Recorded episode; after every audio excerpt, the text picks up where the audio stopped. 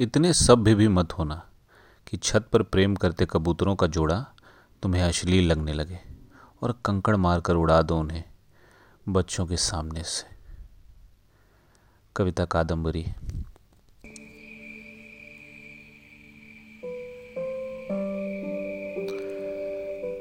Hello दोस्तों, मैं राकेश कुमार आपका स्वागत करता हूँ आपके अपने खास दोस्त सुकून स्टेशन कुल्लड़ वाली कविताएँ में। आइए एक कविता सुनते हैं जिसका नाम है मेरे बेटे। जिसे कविता कादम्बरी जी ने लिखा है। मेरे बेटे, कभी इतने ऊँचे मत होना कि कंधे पर सिर रखकर कोई रोना चाहे तो उसे लगानी पड़े सीढ़ियाँ। न कभी इतने बुद्धिजीवी की मेहनत कशों के रंग से अलग हो जाए तुम्हारा रंग। इतने इज्जतदार भी न होना कि मुँह के बल गिरो तो आँखें चुरा कर उठो।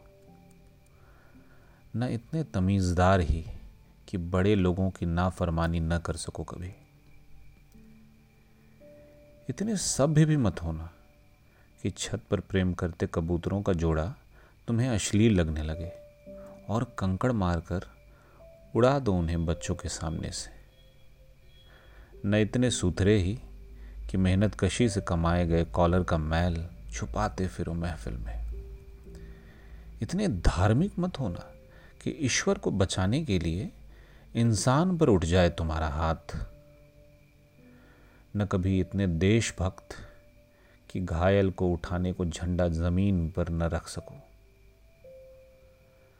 कभी इतने स्थायी मत होना कि कोई लड़खड़ाए तो अनजाने ही फूट पड़े हँसी। और न कभी इतने भरे पूरे कि किसी का प्रेम में बिलखना और भूख से मर जाना लगने लगे गल्प।